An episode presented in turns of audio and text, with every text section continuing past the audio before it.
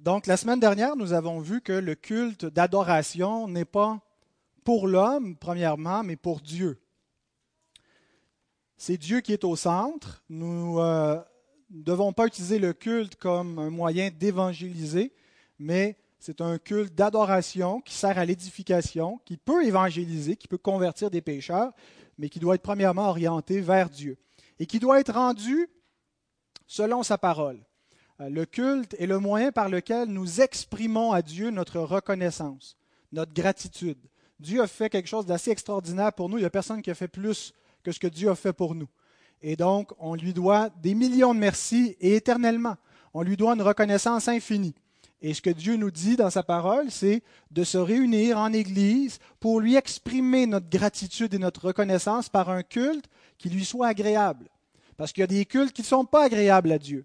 Un culte qui est agréable à Dieu, c'est un culte, c'est un service, c'est une adoration qui tient compte de la parole de Dieu, qui est, euh, rendue à Dieu selon ce qu'il nous a donné dans les Écritures, d'une manière agréable.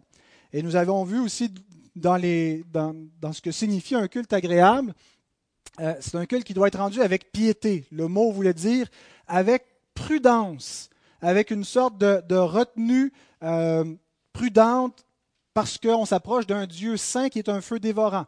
Un peu comme les adorateurs sous l'Ancienne Alliance, ils n'approchaient pas de Dieu n'importe comment. Il y avait cette prudence.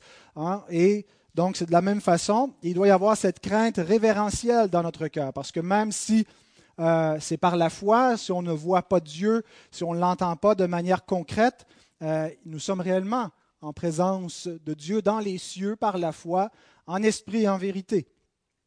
Et nous avons vu ce que signifie, sur quoi reposent ces injonctions, sur le fait que Dieu est un feu dévorant, sur le fait qu'on s'approche d'un Dieu qui est saint et qui, lorsqu'on lui apporte du feu étranger, il n'accepte pas cette offrande. On a vu concrètement que le feu dévorant, l'exemple euh, où on retrouve ces mots qui nous montrent Dieu dans l'histoire comme un feu dévorant, c'est le jugement euh, temporel et typologique sur Nadab et Abihu, qui ont emporté un feu que Dieu ne leur avait pas commandé, qui ont été consumés, dévorés par le feu devant l'Éternel, et que Dieu allait de la même façon éprouver l'œuvre de chacune de ces églises dans le monde et les ministères de, chaque homme. Et donc, ce qui est demandé euh, aux églises et aux serviteurs, c'est d'être fidèles. Ce n'est pas d'essayer euh, d'avoir du succès, de plaire aux hommes, mais d'être fidèles à ce que Dieu leur demande.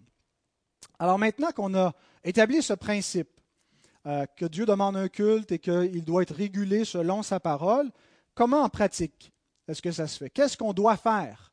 Euh, et, donc, ce message et quelques autres messages seront euh, dédiés à répondre à cette question. Quel est le culte? Qu'est-ce qu'on doit faire concrètement? Ça va être orienté de manière un peu plus pratique. On ne va pas tellement se concentrer sur ce qu'on ne doit pas faire, mais plutôt sur ce qu'on doit faire, sur ce qui est prescrit. De toute façon, tout le reste est interdit.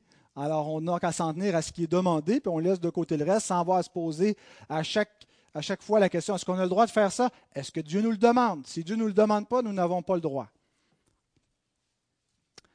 La première chose, donc, elle est peut-être tellement évidente qu'on pourrait passer par-dessus sans même trop y réfléchir.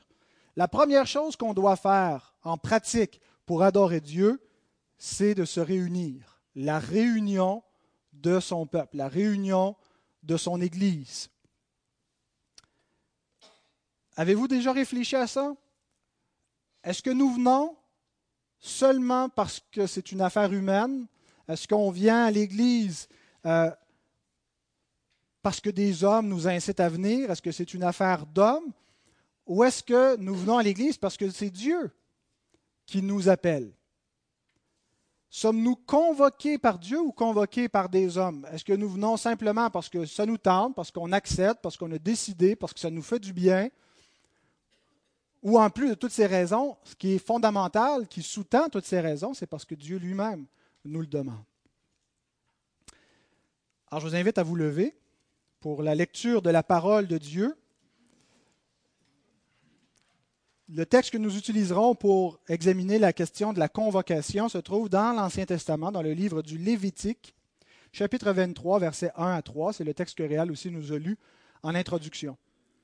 L'Éternel parla à Moïse et dit, Parle aux enfants d'Israël et tu leur diras, Les fêtes de l'Éternel que vous publierez seront de saintes convocations. Voici quelles sont mes fêtes. On travaillera six jours, mais le septième jour est le sabbat, le jour du repos. Il y aura une sainte convocation. Vous ne ferez aucun ouvrage, c'est le sabbat de l'Éternel dans toutes vos demeures. Seigneur, merci pour ta parole que nous avons lue.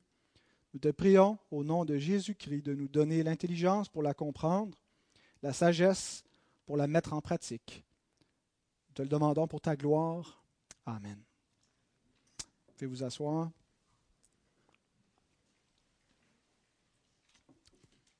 Alors j'ai deux points seulement dans mon message. Le premier, c'est une sainte convocation. Et le deuxième, c'est se préparer donc pour répondre à cette sainte convocation, se préparer pour adorer Dieu avec révérence. D'abord, est-ce qu'il est légitime d'utiliser un texte de l'Ancien Testament qui plus est du livre du Lévitique, euh, un livre donc qui touche tout au culte de l'Ancienne Alliance, euh, au tabernacle de l'Ancienne Alliance, au sacrifice de l'Ancienne Alliance, au sabbat de l'Ancienne Alliance, et d'utiliser cela pour exhorter l'Église à se réunir. On sait qu'on ne peut pas toujours prendre euh, n'importe quel texte de la parole et, l'appliquer, le spiritualiser, le sortir de son contexte et, lui faire dire ce qu'il ne dit pas. Hein, qu'il faut garder les choses dans leur contexte. A-t-on le droit d'utiliser ce texte-là qui a été lu et de l'utiliser comme base pour justifier la sainte convocation le dimanche matin? Si vous vous souvenez, à peu près à pareille date, euh, l'an dernier, euh, j'avais fait une série sur le jour du Seigneur, une série de quatre messages où nous avons euh, examiné la question est-ce qu'il existe une telle chose dans la Bible que le jour du Seigneur euh, comment se fait-il que sous l'Ancienne Alliance, il y a des gens qui adoraient le dernier jour de la semaine, le samedi, qui correspondait au pattern de la création, Dieu qui a créé en six jours, qui se reposait le septième jour, euh, au commandement de Dieu sous l'Ancienne Alliance de faire pareil à son peuple, mais que maintenant, tous les chrétiens, euh, dans tous les siècles, se réunissent le dimanche, le premier jour de la semaine. D'où vient cette pratique? Et est-elle biblique? Nous avions examiné cela et nous avions vu que euh, ce n'est pas Constantin, l'empereur, euh, qui a fait du dimanche, euh, qui était anciennement une fête pour adorer le dieu soleil, Sunday, mais qui était en fait une pratique chrétienne qui était bien avant Constantin, que les chrétiens du 1er, du 2e, du 3e siècle adoraient, se réunissaient le premier jour de la semaine, selon la pratique apostolique. On voit cette idée de premier jour où on se réunit euh, l'expression jour du Seigneur est dans les Écritures.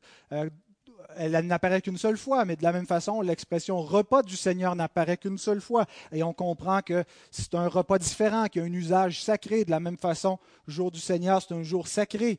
Euh, et nous avions vu même que l'exégèse de Hébreu 4 euh, verset 9, supporte cette notion de changement de jour, qu'il a accompli son œuvre, il s'est reposé, il est entré dans son repos, et de la même façon, il y a encore une observance de sabbat sur la base de l'œuvre achevée par le Fils, et nous entrons avec lui dans son repos, et on célèbre le sabbat jusqu'à ce qu'il vienne pour nous faire entrer dans le, le repos éternel. Alors nous avions vu que le sabbat, n'est pas seulement quelque chose qui était propre à l'ancienne alliance. D'abord, c'était dans la création, ça fait partie des ordonnances créationnelles parce qu'il n'a pas commencé avec le peuple de l'ancienne alliance, mais il commence dès la création, donc il y a une portée universelle.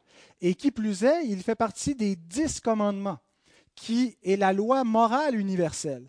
Donc ça ne concernait pas seulement Israël. Israël a eu une application particulière du commandement du sabbat dans le contexte de l'Ancienne Alliance, mais euh, nous voyons que cette, loi morale s'est exprimée dans la Nouvelle Alliance avec un changement de jour. Le premier jour qui est le jour du Seigneur, le jour de la résurrection, qui est la continuité et même l'accomplissement eschatologique du sabbat.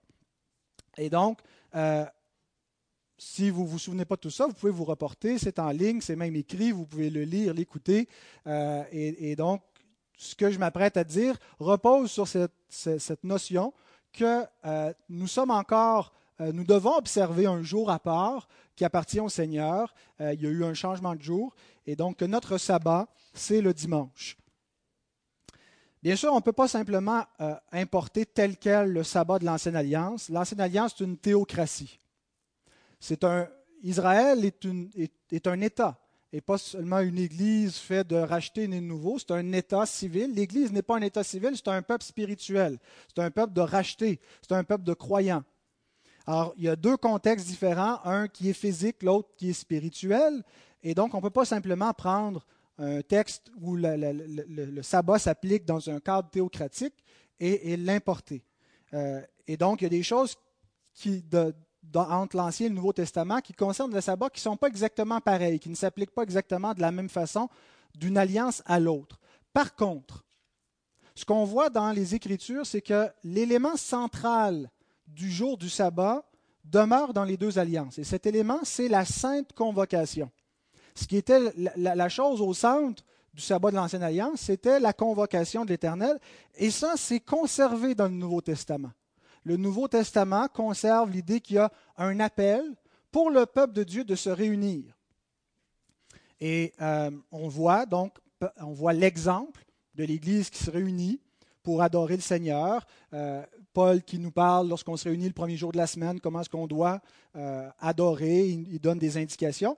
Mais on a même un commandement dans le Nouveau Testament. Hébreu, chapitre 10, verset 25, déclare N'abandonnons pas notre assemblée. Littéralement, la réunion de nous-mêmes.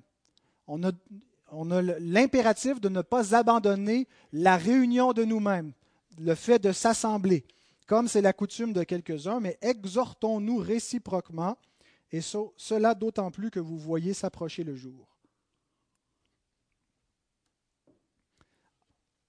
Ma compréhension des Écritures est que la réunion de l'Église, ce que nous faisons en ce moment et ce que nous faisons chaque dimanche matin, c'est la continuité de la sainte convocation. Les, apôtres voyaient ce, qui était, une réalité. Le culte de l'Église n'a pas commencé dans le vide. Ça ne repose pas sur le néant. Il y avait déjà un culte rendu au Dieu créateur, à l'Éternel.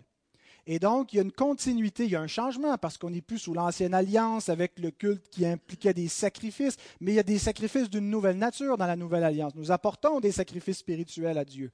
Et donc, notre culte n'est pas parti de nulle part. Il y, a, une rupture, mais en même temps, il y a une continuité. Et dans les, les éléments de continuité, il y a la réunion, la sainte convocation où Dieu commande à son peuple de se réunir pour l'adorer. Lévitique 23, donc le chapitre où se trouve notre texte, c'est le chapitre qui présente les fêtes à Dieu où il y avait de saintes convocations. Il y a peut-être des fêtes qui n'impliquaient pas une réunion, une convocation, mais voici les fêtes où il y aura une sainte convocation d'Israël, de l'Assemblée, pour adorer Dieu. Et la première de ces fêtes qui est énumérée, c'est le sabbat. On n'est pas euh, tenu par toutes les autres fêtes qui sont énumérées dans ce chapitre. Hébreu 9.10 nous dit que c'était euh, des dispositions passagères, mais pour le sabbat, c'est différent. Euh, il y a des choses qui, changent dans le sabbat, mais le principe d'un jour dédié au Seigneur est renforcé dans le, le Nouveau Testament. Hébreu 4.9 dit littéralement, il reste encore une célébration de sabbat pour le peuple de Dieu. Alors Israël devait reconnaître que son Dieu, l'Éternel, est maître du temps. C'est lui qui a créé le temps. Dieu n'est pas dans le temps, Dieu est dans l'éternité, mais il a fait une création qui est temporelle, une création avec des temps. Ça nous est dit au début de la Genèse que Dieu a fixé des astres, a, mis des cycles à sa création, et c'est lui qui a fixé le calendrier, qui a fixé le temps, et qui a donné ensuite par des prescriptions positives, des prescriptions euh, qu'on peut lire, qui sont euh, explicite dans sa parole. Il a donné des ordres à son peuple pour célébrer des fêtes, pour reconnaître les temps. Et donc, Israël doit reconnaître ses fêtes et en le faisant, il démontre qui est son Dieu. Il n'est pas soumis au calendrier des dieux païens, mais il est soumis au calendrier du Dieu véritable, de l'Éternel. Et donc, observer ces fêtes est un geste d'adoration, du culte voulu par Dieu. Lorsque nous répondons à la sainte convocation, nous montrons qui est notre maître. Il y a beaucoup d'idoles qui voudraient nous faire faire autre chose le dimanche matin que de répondre à cette sainte convocation. Il y, aurait beaucoup d'autres choses à faire. Et, on sait comment, euh, parfois même, il faut se battre contre notre propre chair, euh, qui, qui, voudrait parfois rester au lit ou autre chose. Mais donc, quand on, on vient et qu'on s'assemble, c'est plus que simplement euh, avoir montré une sorte de discipline envers les hommes, c'est un acte d'adoration. Ce qu'on fait en faisant ça, c'est qu'on dit, voici qui est le maître du temps. Et nous reconnaissons qu'il y a une portion de notre temps qui lui appartient de manière sacrée pour lui rendre un culte avec son peuple racheté. Et parfois, les chrétiens ont dû payer un prix très élevé pour pouvoir faire ça, pour pouvoir répondre à cette sainte convocation. Encore aujourd'hui, il y a des chrétiens qui doivent se réunir de manière clandestine dans le monde parce qu'ils n'ont pas cette liberté de religion comme nous avons, que nous prenons comme étant acquise. Euh, mais nous devons prier, Paul nous dit, pour les autorités afin que nous menions une vie paisible et qu'on puisse jouir encore de cette liberté, parce que tous ne l'ont pas. Et certains, donc, pour pouvoir répondre à cette sainte convocation, euh, vont payer très cher le prix. Et même certains d'entre nous payent parfois un prix euh, de, devoir être désagréable euh, à, certains, à, certaines pressions sociales qui, qui viennent de l'extérieur. Mais de répondre de cette façon, lorsque le chrétien, lorsque les chrétiens sont prêts à payer un prix pour se réunir pour adorer Dieu, ça nous démontre que la convocation n'est pas un commandement pénible, c'est en fait ce que le cœur régénéré, le cœur qui a reçu l'Esprit Saint, c'est ce qu'il désire. Jean nous dit ceci des commandements de Dieu. 1 Jean 5, 2 à 4. Nous connaissons que nous aimons les enfants de Dieu lorsque nous aimons Dieu et que nous pratiquons ses commandements. Car l'amour de Dieu consiste à garder ses commandements. Et ses commandements ne sont pas pénibles parce que tout ce qui est né de Dieu triomphe du monde. Et la victoire qui triomphe du monde, c'est notre foi. Jean nous dit, l'amour est quelque chose qui se révèle concrètement. Ce n'est pas juste quelque chose d'invisible dans le cœur, des, émotions, mais ça se démontre par un attachement au commandement de Dieu qui triomphe du monde, qui triomphe des idoles et des puissances qui veulent nous empêcher de garder les commandements de Dieu. Ces commandements sont pas pénibles, ils correspondent exactement au désir de notre cœur, pas parce que nous sommes meilleurs que qui que ce soit, mais par la grâce de Dieu, nos cœurs ont été changés pour qu'on aime les commandements de Dieu. Et donc, la sainte convocation n'est pas simplement quelque chose d'ardu, de pénible, je veux rien savoir, mais je vais y aller pareil. En réalité, c'est ce que le cœur de l'enfant de Dieu désire. Il désire être présent pour adorer Dieu. Dieu le convoque et c'est ce que son cœur veut. Alors on ne se réunit pas à contre-cœur. Ça ne veut pas dire que ça ne nécessite pas une forme de discipline et qu'on devrait juste se fier sur si j'ai envie, je vais y aller, puis ça, veut dire que je suis vraiment enfant de Dieu. Euh, en réalité, ça, peut prendre une certaine discipline, une certaine euh, euh, maîtrise de soi, mais dans l'ensemble, notre cœur désire. Parce que notre cœur garde les commandements du Seigneur, son esprit en nous nous rend conformes à la volonté de notre Père. Sous l'Ancienne Alliance, l'Alliance elle-même ne donnait pas dans les provisions qu'elle apportait au peuple de l'Alliance, ne leur donnait pas un cœur nouveau pour aimer la loi. L'Ancienne Alliance elle-même, ça ne veut pas dire que personne sous l'Ancienne Alliance n'avait pas un cœur nouveau pour aimer la loi il y avait beaucoup d'Israélites qui étaient circoncis de cœur, c'est-à-dire qui étaient nés de nouveau et qui aimaient la loi comme des chrétiens sous la Nouvelle Alliance. Mais ils ne l'étaient pas en vertu de l'Ancienne Alliance. L'Ancienne Alliance commandait seulement, elle était la lettre de la loi. Et donc, elle, pouvait commander au peuple quoi faire, mais pas lui donner. La grâce est différente. La grâce nous donne ce que Dieu ordonne. Dieu nous ordonne de nous réunir, mais c'est la grâce qui nous donne de nous réunir. Hein, euh, c'était la prière d'Augustin. euh, donne ce que tu ordonnes et ordonne ce que tu veux. Dieu, dans sa grâce, Dieu, ce qui lui est agréable, il nous donne ses commandements, mais dans sa grâce, il nous donne un cœur pour aimer ses commandements et pour les mettre en pratique. Et donc, les convocations sont réellement une fête. Voyez-vous comment il, le texte nous dit, voici les, les fêtes. Pas voici les jours pénibles de l'année, mais voici les fêtes où il y aura une sainte convocation. C'est une fête. De sorte que nous pouvons dire avec David, Psaume 122, verset 1, Je suis dans la joie quand on me dit Allons à la maison de l'Éternel. Ce n'est pas juste une question de discipliner son cœur pour dire Ouais, le soir dans la joie. Il me semble que je suis dans la joie. Ça ne vient pas de nous. Je suis dans la joie quand on me dit Allons à la maison de l'Éternel parce que j'ai l'esprit de l'Éternel qui fait en sorte que c'est une joie, qui fait en sorte que je prends plaisir à la loi de Dieu parce que mon cœur a été circoncis, a été enlevé de, la puissance du péché pour être maintenant sous la puissance de l'Esprit. Et je désire garder les commandements de Dieu. Et quand Dieu m'appelle, j'ai de la joie d'aller dans sa maison pour l'adorer. Il est possible que parfois je, ressente moins cette joie, mais de manière générale, j'ai cette joie. Le commentateur Matthew Henry euh, au XVIIe siècle, écrit ceci quand il commente le texte de Lévitique 23. Concernant les fêtes de l'Éternel, elles étaient proclamées car non seulement devaient-elles être observées par les prêtres responsables du sanctuaire, mais par tout le peuple. Et cette proclamation était le son joyeux dont il est question au psaume 89, verset 16. Heureux le peuple qui connaît le son de la trompette. Il marche à la clarté de ta face, ô Éternel. La trompette sonnait en Israël et c'était le son de la convocation.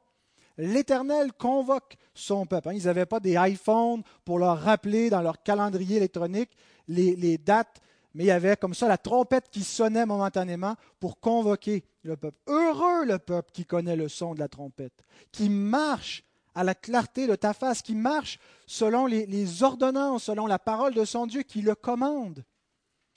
Pourquoi est-il heureux? Pourquoi est-ce que ça devrait le rendre heureux, cette convocation?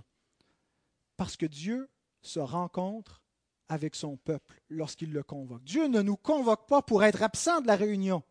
Dieu nous convoque pour être présent avec nous. Et je crains que notre conception à la fois de l'omniprésence de Dieu, le fait que Dieu soit partout, et du fait que l'adoration de Dieu n'est plus liée à un sanctuaire précis dans la Nouvelle Alliance, nous amène à penser que ça ne fait aucune différence de s'assembler ou de ne pas s'assembler. Je peux rester dans mon salon chez nous, Dieu y est là, Dieu est partout, et il n'y a plus un lieu qui est plus saint qu'un autre pour adorer Dieu. C'est vrai que Dieu est partout et que nous pouvons l'adorer en tout lieu, que nous avons toujours un libre accès pour entrer dans le Saint Sanctuaire à tout moment, que nous ne devons pas attendre le dimanche matin pour pouvoir nous approcher de Dieu, que nous, non seulement nous pouvons, mais nous devons euh, avoir cette intimité avec le Seigneur. Mais il y a quelque chose de spécial, une présence spéciale de Dieu dans l'assemblée de l'Éternel. Psaume 22, verset 3 nous dit, Tu sièges au milieu des louanges d'Israël.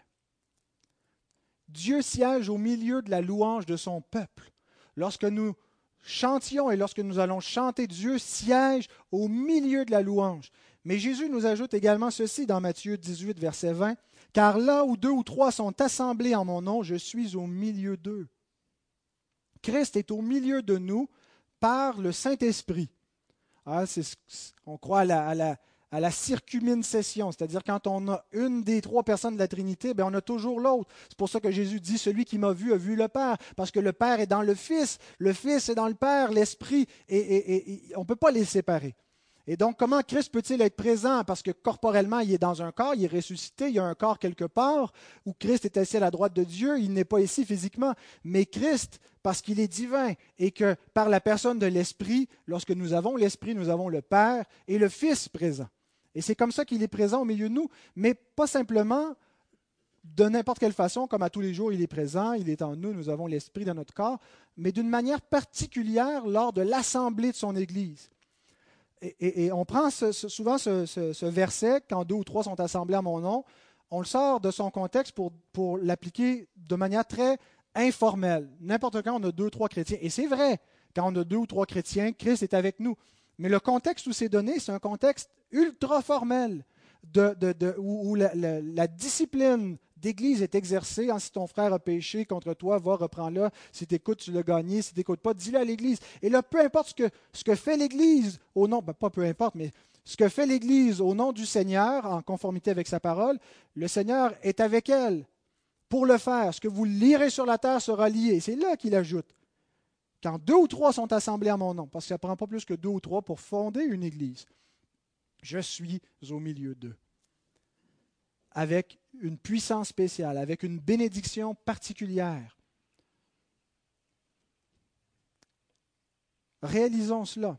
Anticipons en venant le matin, le dimanche matin. Ce n'est pas un culte comme tous les autres, ce n'est pas juste un, rassemblement entre nous. Le Seigneur nous attend d'une manière spéciale qu'on n'a pas dans d'autres contextes, qu'on n'a pas juste quand on prie seul ou en famille, mais qu'on a en Église.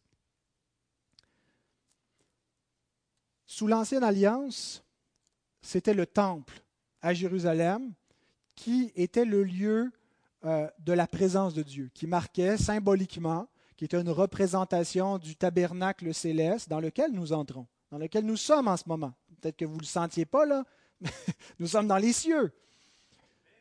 Amen, certain. Et donc, sous l'Ancienne Alliance, il y avait la même réalité. Il pouvait entrer dans le ciel, mais ça transitait il y avait, par la médiation de ce temple.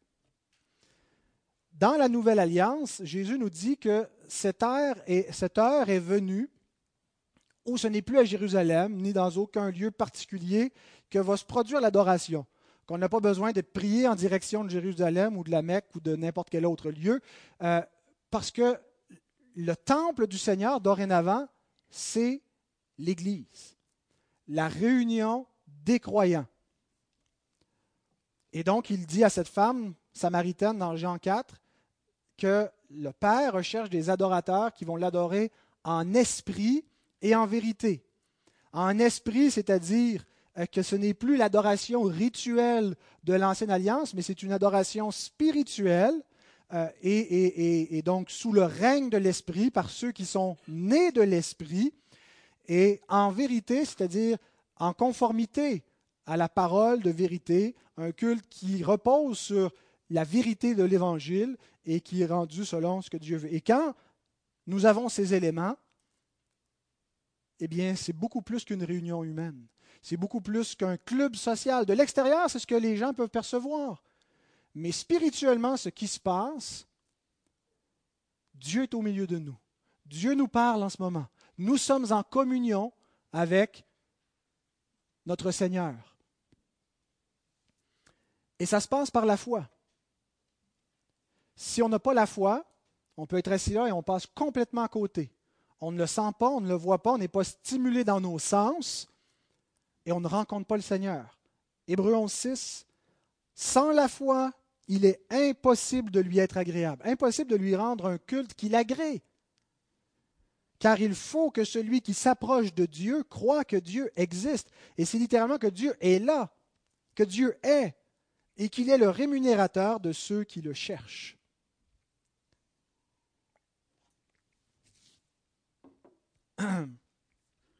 Alors voilà la sainte convocation. Maintenant, si Dieu nous convoque, non seulement devons-nous venir, vous êtes venus, Dieu vous a convoqué, vous êtes là, mais il faut également se préparer. Il nous convoque, on doit venir, mais c'est une réunion importante. C'est quelque chose de sacré, quelque chose de saint qui se passe lorsqu'on est en présence de Dieu. Alors il faut se préparer à ça. On ne vient pas n'importe comment. Et donc, ça m'amène à mon deuxième point, se préparer pour adorer Dieu avec révérence.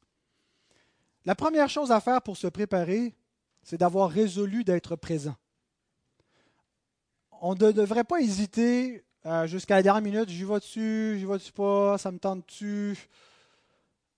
Le, Seigneur nous convoque. On n'a pas de questions à nous poser. Si Dieu nous appelle,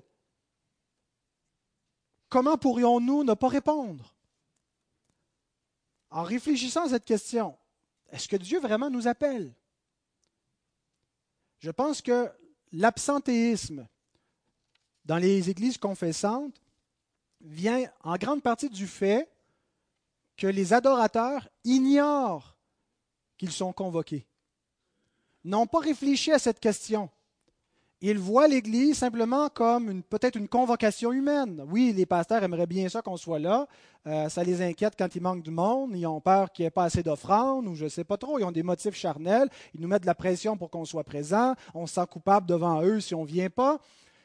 Ils conçoivent donc une espèce de convocation humaine, mais sans réfléchir au fait que c'est infiniment plus grand que ça. C'est Dieu qui nous convoque. Si ce n'est pas Dieu qui nous convoque, c'est complètement optionnel. Mais si c'est Dieu qui nous convoque, qu'il est le maître du temps et que nous avons des comptes à lui rendre, nous devons être présents. Maintenant, est-ce qu'il y a des raisons de s'absenter? Absolument. Vous savez, notre Seigneur n'est pas un tyran, nous ne servons, pas un despote, euh, un Dieu dur. Il est très compréhensif, il est très compatissant, nous dit l'Épître aux Hébreux. Nous avons un souverain sacrificateur qui compatit à notre faiblesse. Or, le Seigneur comprend tout à fait que parfois notre corps ou notre âme est trop faible et dans un état qui, n'est pas disposé pour répondre à sa convocation. Il comprend que nous pouvons avoir des obligations euh, ou des situations euh, temporaires qui, nous empêchent de répondre momentanément.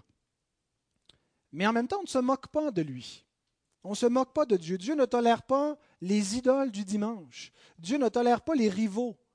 Il, il, comprend absolument que nous ayons parfois des empêchements, mais que nous nous donnions nous-mêmes des empêchements et, si notre cœur n'est pas entier à lui, Dieu ne le tolère pas. Dieu veut que notre cœur soit pour lui et, qu'il soit changé. Alors si on n'a aucune envie d'être présent lorsqu'il nous convoque, examinons notre cœur. Parce qu'une des choses que ça peut révéler, c'est qu'on n'est pas à lui. Le cœur désire, il soupire comme la biche qui soupire après les courants d'eau, d'être dans sa présence, de répondre, allons à la maison de Dieu. Je suis dans la joie quand Dieu m'appelle. Et donc, être au rendez-vous, ce n'est pas simplement faire acte de présence. Ce n'est pas juste venir, tout le monde m'a vu, je me sens bien dans ma conscience, il n'y a personne qui me juge que je n'étais pas là. C'est venir avec les bonnes dispositions. C'est venir avec un cœur entier pour Dieu. Dieu voit notre cœur. Ne nous inquiétons pas des hommes. Ne nous inquiétons pas de ce que les autres vont penser. Préparons notre cœur et inquiétons-nous d'offrir un cœur à Dieu qui soit sincère un cœur qui soit vrai et, qui désire réellement l'adorer. Autrement, notre adoration est vaine, notre culte ne veut pas dire grand-chose si nous venons ici par crainte des hommes, par une, discipline humaine seulement. Si c'est vraiment Dieu qui nous convoque, si c'est vraiment une sainte convocation et que le Seigneur nous appelle à consacrer ce temps, bien, préparons nos cœurs d'avance. Et voici trois choses à mettre en pratique, trois choses pour avoir les bonnes dispositions pour venir adorer. Vous allez voir, c'est très pratique. Premièrement, avoir tout préparé la veille. Lorsqu'il m'arrive d'aller au lit le samedi soir en comptant sur le dimanche matin pour finir ma préparation avant le culte, voici généralement ce qui se passe. Quand j'ai terminé ma préparation matérielle, il ne me reste plus de temps pour ma préparation spirituelle. Alors j'arrive souvent stressé parce que je cours, je manque de temps. J'arrive frustré, j'arrive déconcentré, je, ne prends pas le temps de réfléchir qu'on va être dans la présence de Dieu. Euh, et généralement, je ne retire pas beaucoup du culte. Et je pense que si on continue comme ça, mois après mois, année après année, on finit par se demander pourquoi je vais à l'Église? Qu'est-ce que ça m'apporte? Ça fait juste me frustrer, je suis à la course et ça ne m'apporte rien, ça m'enlève quelque chose. Ça m'enlève du temps précieux que j'aurais pour me reposer, ça m'enlève du temps que j'aurais pour moi-même parce qu'on n'a pas tout préparé, qu'on ne vient pas avec les bonnes dispositions. Qu'est-ce qu'on fait quand on a un rendez-vous important tôt le lendemain matin? on a une entrevue, on a quelqu'un qui nous attend, on se prépare la veille. On n'attend pas la dernière minute. Hein, on va peut-être même choisir les vêtements qu'on va porter pour ne pas passer dix minutes devant garde-robe, essayer tel vêtement. Non, ça ne fait pas. On, va se préparer la veille pour être certain qu'on va pouvoir se concentrer sur notre rendez-vous, pas arriver stressé, pas arriver en retard. C'est Dieu même qui nous appelle. Est-ce qu'on considère que le rendez-vous est important? Préparons-nous la veille. Faisons toutes nos tâches qui concernent l'Église. Si on a besoin d'enseigner, si on a quoi que ce soit à faire, que ça soit fait la veille, que ça soit prêt, que notre sac soit prêt avant de partir, que tout soit réglé. Choisissons nos vêtements, les vêtements des enfants, pour pas qu'on passe une demi-heure à, trouver, à habiller tout le monde. S'il est possible de, de, prévoir le repas, de préparer des portions pour que ce soit un jour de repos et qu'on ne passe pas la journée à courir, à essayer de se reposer, parce que ce n'est pas reposant dans ce cas-là. Deuxième conseil pratique, arriver avant le culte. Je vise personne, frères et sœurs. Je suis quelqu'un qui est généralement en retard. Euh, dans beaucoup de choses, dans beaucoup de rendez-vous. Euh, pas trop pour le rendez-vous du dimanche matin. C'est sûr que d'habiter au-dessus de l'église, euh, ça aide un peu. mais j'ai réalisé qu'il y avait deux raisons pour lesquelles je suis souvent en retard. Premièrement, parce que je ne veux pas attendre.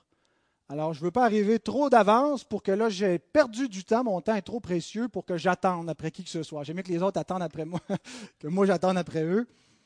Très égoïste. Et deuxièmement, parce que quand je prévois mon temps, quand je prévois mes déplacements, je prévois toujours d'arriver à l'heure du rendez-vous plutôt que d'arriver avant. Et donc, je ne me laisse aucune marge en cas d'imprévu. Alors, vous connaissez tous ce sentiment désagréable d'arriver en retard. D'arriver en retard pour aller à l'église. L'expérience typique d'une famille en particulier avec des jeunes enfants. Les enfants se lèvent, ils ne coopèrent pas. les parents sont de mauvaise humeur parce que les enfants ne veulent pas comprendre qu'il y a un rendez-vous important euh, et, ils ne s'habillent pas, ils ne font pas ce qu'on leur demande, ils niaisent, ils se chamaillent. Euh, et là, on déjeune en vitesse. Là, c'est le temps de partir. Il nous manque toujours quelque chose. Cherche des souliers, cherche euh, une Bible, cherche une mitaine, peu importe. Et là, on est stressé. Dans l'auto, papa est conduit, il est impatient, il est, il, est, pressé. Et là, vite, il nous reste 30 secondes pour se stationner, passer au vestiaire, puis venir s'asseoir à l'église. Et quel message est-ce qu'on envoie quand on fait ça? On dit à nos enfants, pas dans des mots, mais dans nos gestes, tout ce qui est important, c'est d'être là c'est d'avoir fait acte de présence. Pas le temps de se préparer, pas le temps pour la révérence. Tant que tu es là, c'est tout ce qui compte. Le, problème,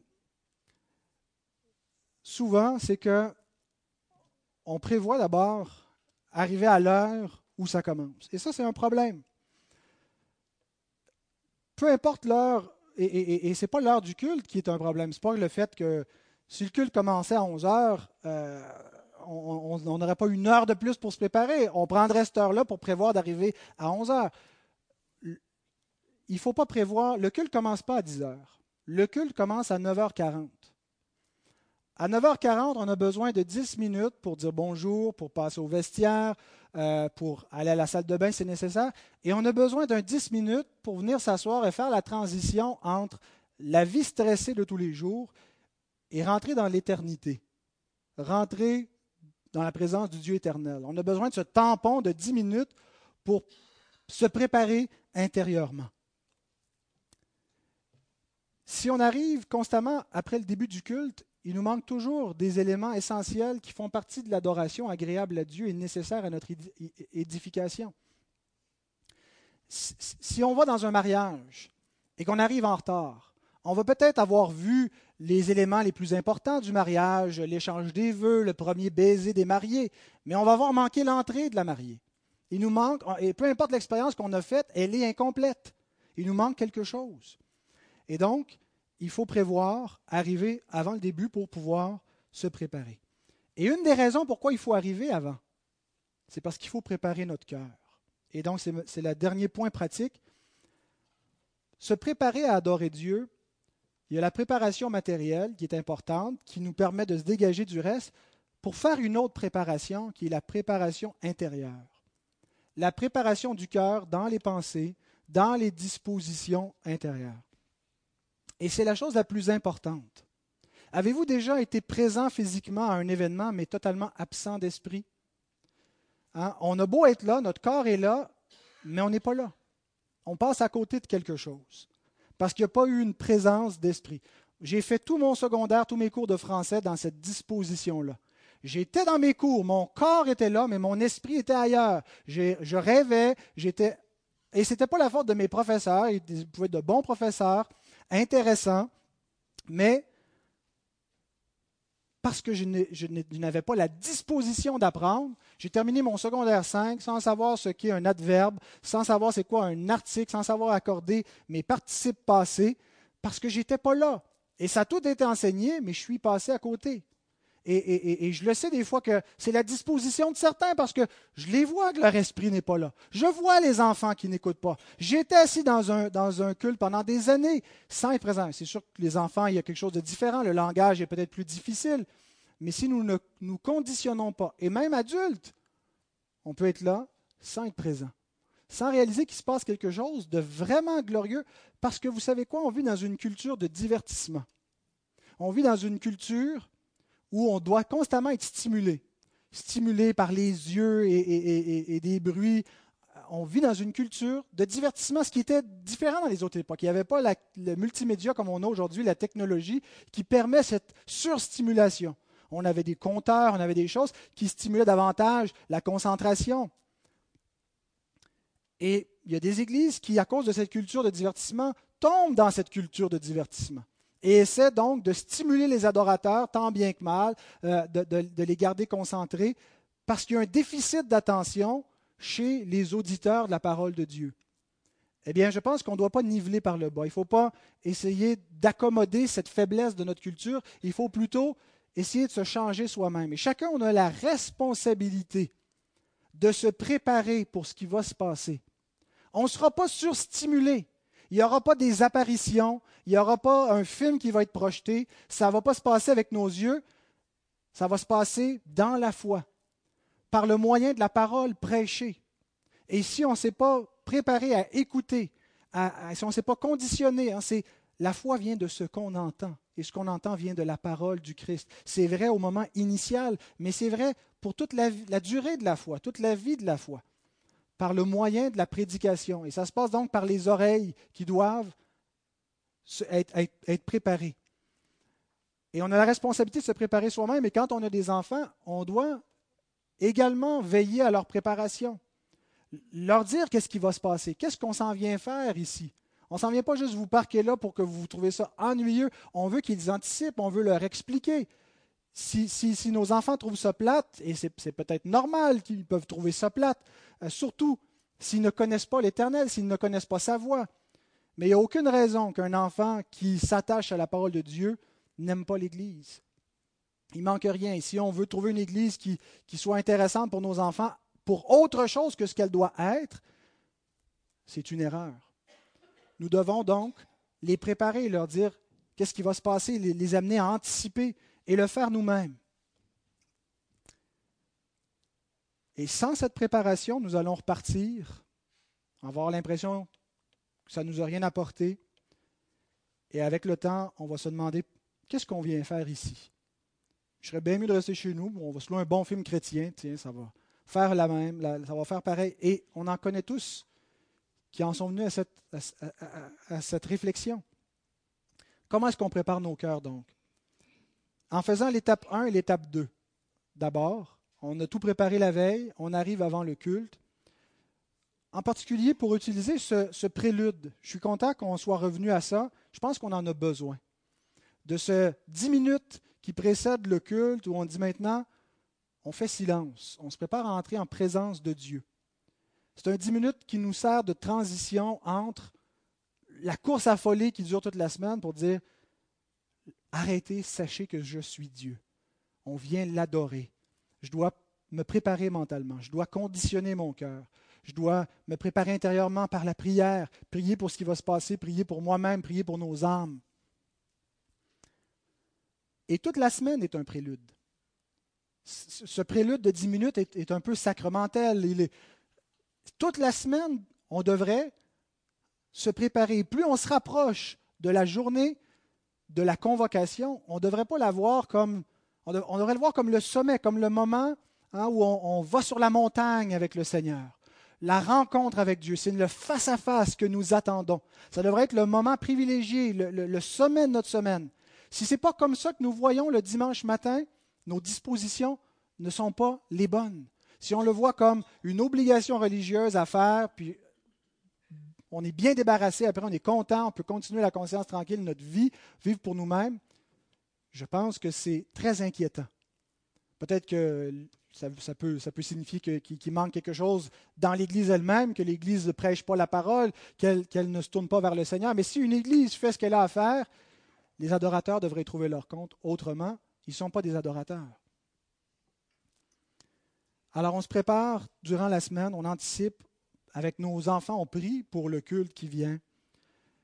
On prie pour les adorateurs qui seront là, pour ceux qui nous visitent, pour que Dieu touche leur cœur. On prie pour ceux qui vont présider à l'avant, la présidence et, la louange et, et la parole qui sera prêchée. Imaginez la puissance d'un tel culte si toute l'Église se préparait durant la semaine pour arriver avec une telle disposition, avec un tel appétit pour la parole de Dieu. Eh bien, aucune raison qu'il n'y ait pas cette préparation. C'est Dieu qui nous convoque. Et, je le dis pas en accusant, euh, euh, en s'exhortant et en m'exhortant mutuellement. Je sais qu'on on néglige cette préparation. Je la néglige. Je fais les choses trop à la dernière minute. Et nous devrions donc le voir comme le rendez-vous, voir le dimanche matin comme un rendez-vous au ciel. Un rendez-vous où nous sommes transportés dans la présence de Dieu par la foi. Mais le Saint des Saints nous est ouvert. Nous entrons par la médiation de notre souverain sacrificateur Jésus-Christ pour offrir un sacrifice agréable à Dieu. C'est glorieux, c'est extraordinaire. Et donc, que nos cœurs puissent, puissent le désirer. Que le Seigneur bénisse sa parole pour que nous lui rendions un culte plus agréable en nous préparant à l'avance.